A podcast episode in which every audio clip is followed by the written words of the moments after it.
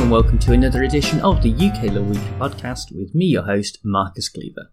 This week we're going to be looking at the case of Balhousie Holdings Limited and Commissioners for HMRC. The citation for this case is 2021 UKSC 11. And this week the case that we're looking at is a tax case, and these can get a little bit complicated and hard to explain, so I'll do the best I can and try and keep the technical stuff down to a minimum. We know that value added tax, or VAT, is charged on goods and services in the UK. But did you know that some goods, such as books and newspapers, are zero rated? And that means that while they are still subject to VAT for the purposes of record keeping, the rate that is charged to customers is 0%. This is distinct from other things that are simply exempt from VAT. In this particular case, we will be looking at the acquisition of a care home in Scotland by Balhousie, the appellant, from a developer. To be able to finance this acquisition, Balhousie negotiated something referred to as a sale and leaseback with another company called Target. Basically, all it means is that once Balhousie acquired the care home themselves, they sold it to Target, and Target then leased the care home back to Balhousie. I know that sounds unnecessary and complicated, but it does make some sense. After all, if Balhousie don't have to spend all that money at once, it means that they can simply pay a regular amount under the lease agreement and use the money from the sale to set up and run the care home.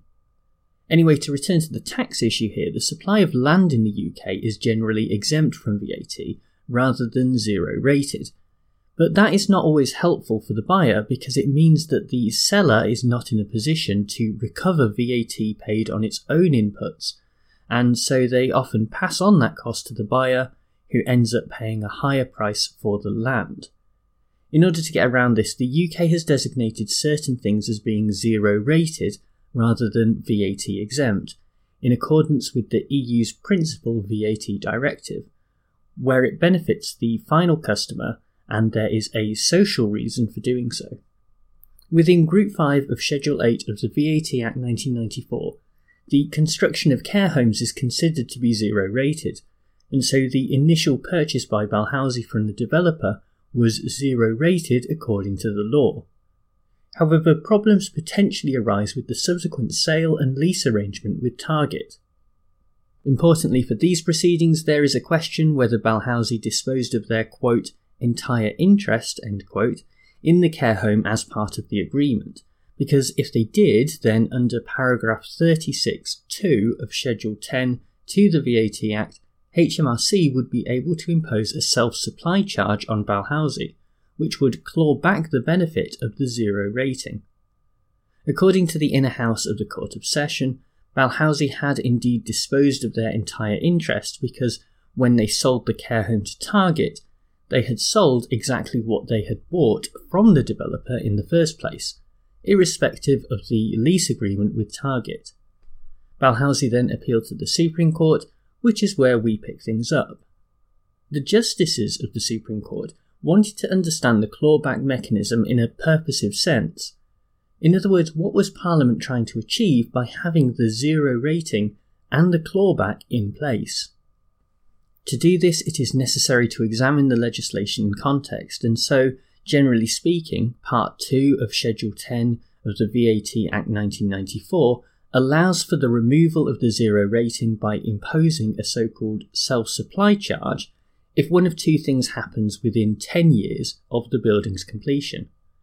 Firstly, as we have mentioned above, if the recipient, in this case Balhousie, has disposed of its entire interest in the property as per paragraph 36.2. And secondly, under paragraph 36.3, if there has been a change in the purpose of the building, i.e., if it was no longer being used as a care home. While that second reason is not relevant here because the premises continue to be used as a care home, this does tell us a lot about the purpose of the legislation, because it is clear that Parliament's concern was that the benefit was no longer flowing through to the consumer and was only benefiting the original recipient. In these circumstances, that worry clearly does not apply because whatever discount Balhousie got on the original purchase price has been passed down to consumers, thanks to the service that it provides to care home residents. and that satisfies the parliamentary intent of permitting zero rating where it is socially desirable to do so. This understanding of the purpose also allows for a clearer definition of entire interest in relation to paragraph 36.2, which is what this appeal is all about. The entire interest doesn't just mean if the property was bought or sold, it is about whether Balhousie continued to have any interest in the premises whatsoever.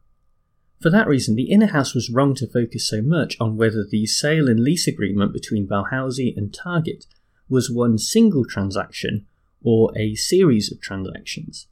The important thing was that the sale and lease were simultaneous, meaning that there was no point in time when Balhousie completely disposed of its entire interest in line with paragraph 36.2. They either had an ownership interest or a leasehold interest at all relevant times, and so the clawback mechanism available to HMRC was never triggered. With all that in mind, Balhousie's appeal was allowed. Now, when it comes to these types of cases, I am generally in favour of the purposive approach, and I think that in these circumstances it achieves the correct result.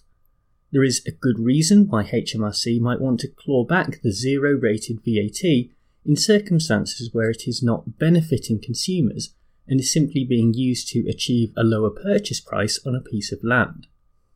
Having said that, I think it is somewhat concerning that the justices are automatically jumping to the purposive approach without full and proper consideration of the law. What I mean by this is that the legislation ultimately derives from the EU's Principal VAT Directive, and so the lower courts conducted an analysis of the relevant case law from the European Court of Justice. That is why the inner house of the Court of Session made such a big deal of whether the sale and lease was a single transaction or multiple transactions. Meanwhile, the Supreme Court kind of just ignored this and ploughed ahead with the purposive approach because it suited their conclusion. There was one exception, and that came from Lady Arden, who did not dissent in this case, but offered what I consider to be a more reasoned approach compared to the lead judgment of Lord Briggs she does choose to look at the case law of the European Court of Justice and notes from the 2019 decision in Mydibel and Etat Belge that the sale and lease are to be treated as one transaction, and so Balhousie never disposed of their entire interest for the same reasons outlined earlier on. My main hope coming out of this case is that the Supreme Court is not going to continue down this trend of ignoring or blowing straight past EU case law now that the UK has left the European Union.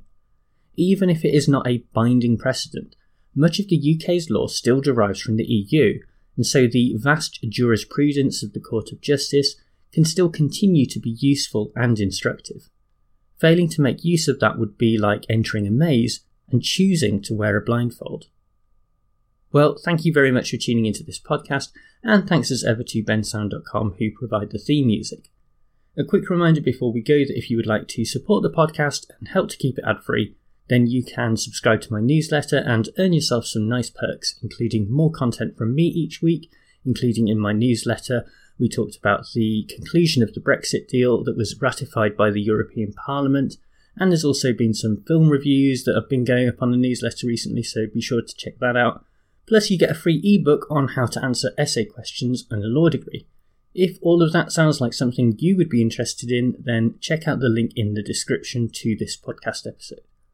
Anyway, I'll be back with another episode next week, but for now, bye!